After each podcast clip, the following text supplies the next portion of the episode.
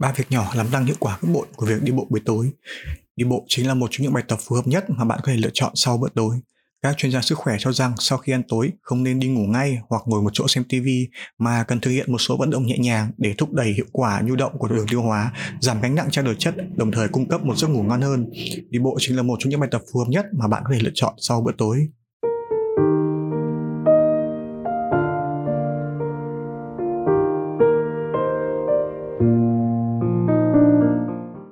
Ngoài công dụng kích thích tiêu hóa, đi bộ còn giúp bạn tránh tích lũy mỡ thừa, giảm cân tốt hơn.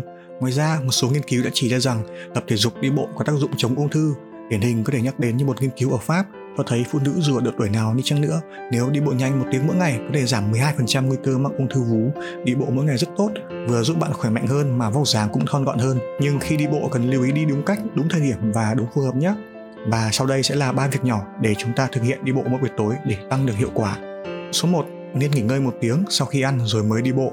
Bạn không nên đi bộ ngay sau khi vừa ăn tối, nhất là với những bệnh nhân vừa mắc tim mạch. Sau khi ăn no, đặc biệt là sau khi chế độ dầu đạm và nhiều chất béo, máu sẽ tập trung nhiều ở vùng tiêu hóa và tăng cường tiêu hóa. Lúc này nếu vận động sẽ khiến cơ tim bị tổn thương, thậm chí còn gây nhồi máu cơ tim. Do đó, mọi người nên nghỉ ngơi từ ba mươi phút đến một tiếng sau khi ăn tối rồi mới nghĩ đến việc đi bộ. Những người mắc bệnh tim thì càng cần cẩn thận hơn. Số hai, trước khi đi bộ hãy khởi động kỹ.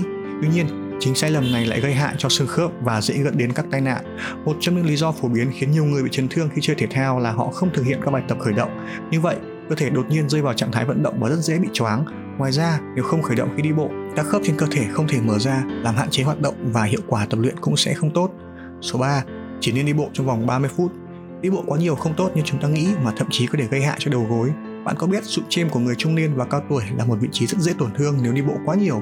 Số bước chân mỗi ngày bao nhiêu còn tùy thuộc vào lứa tuổi cũng như thể trạng sức khỏe của mỗi người.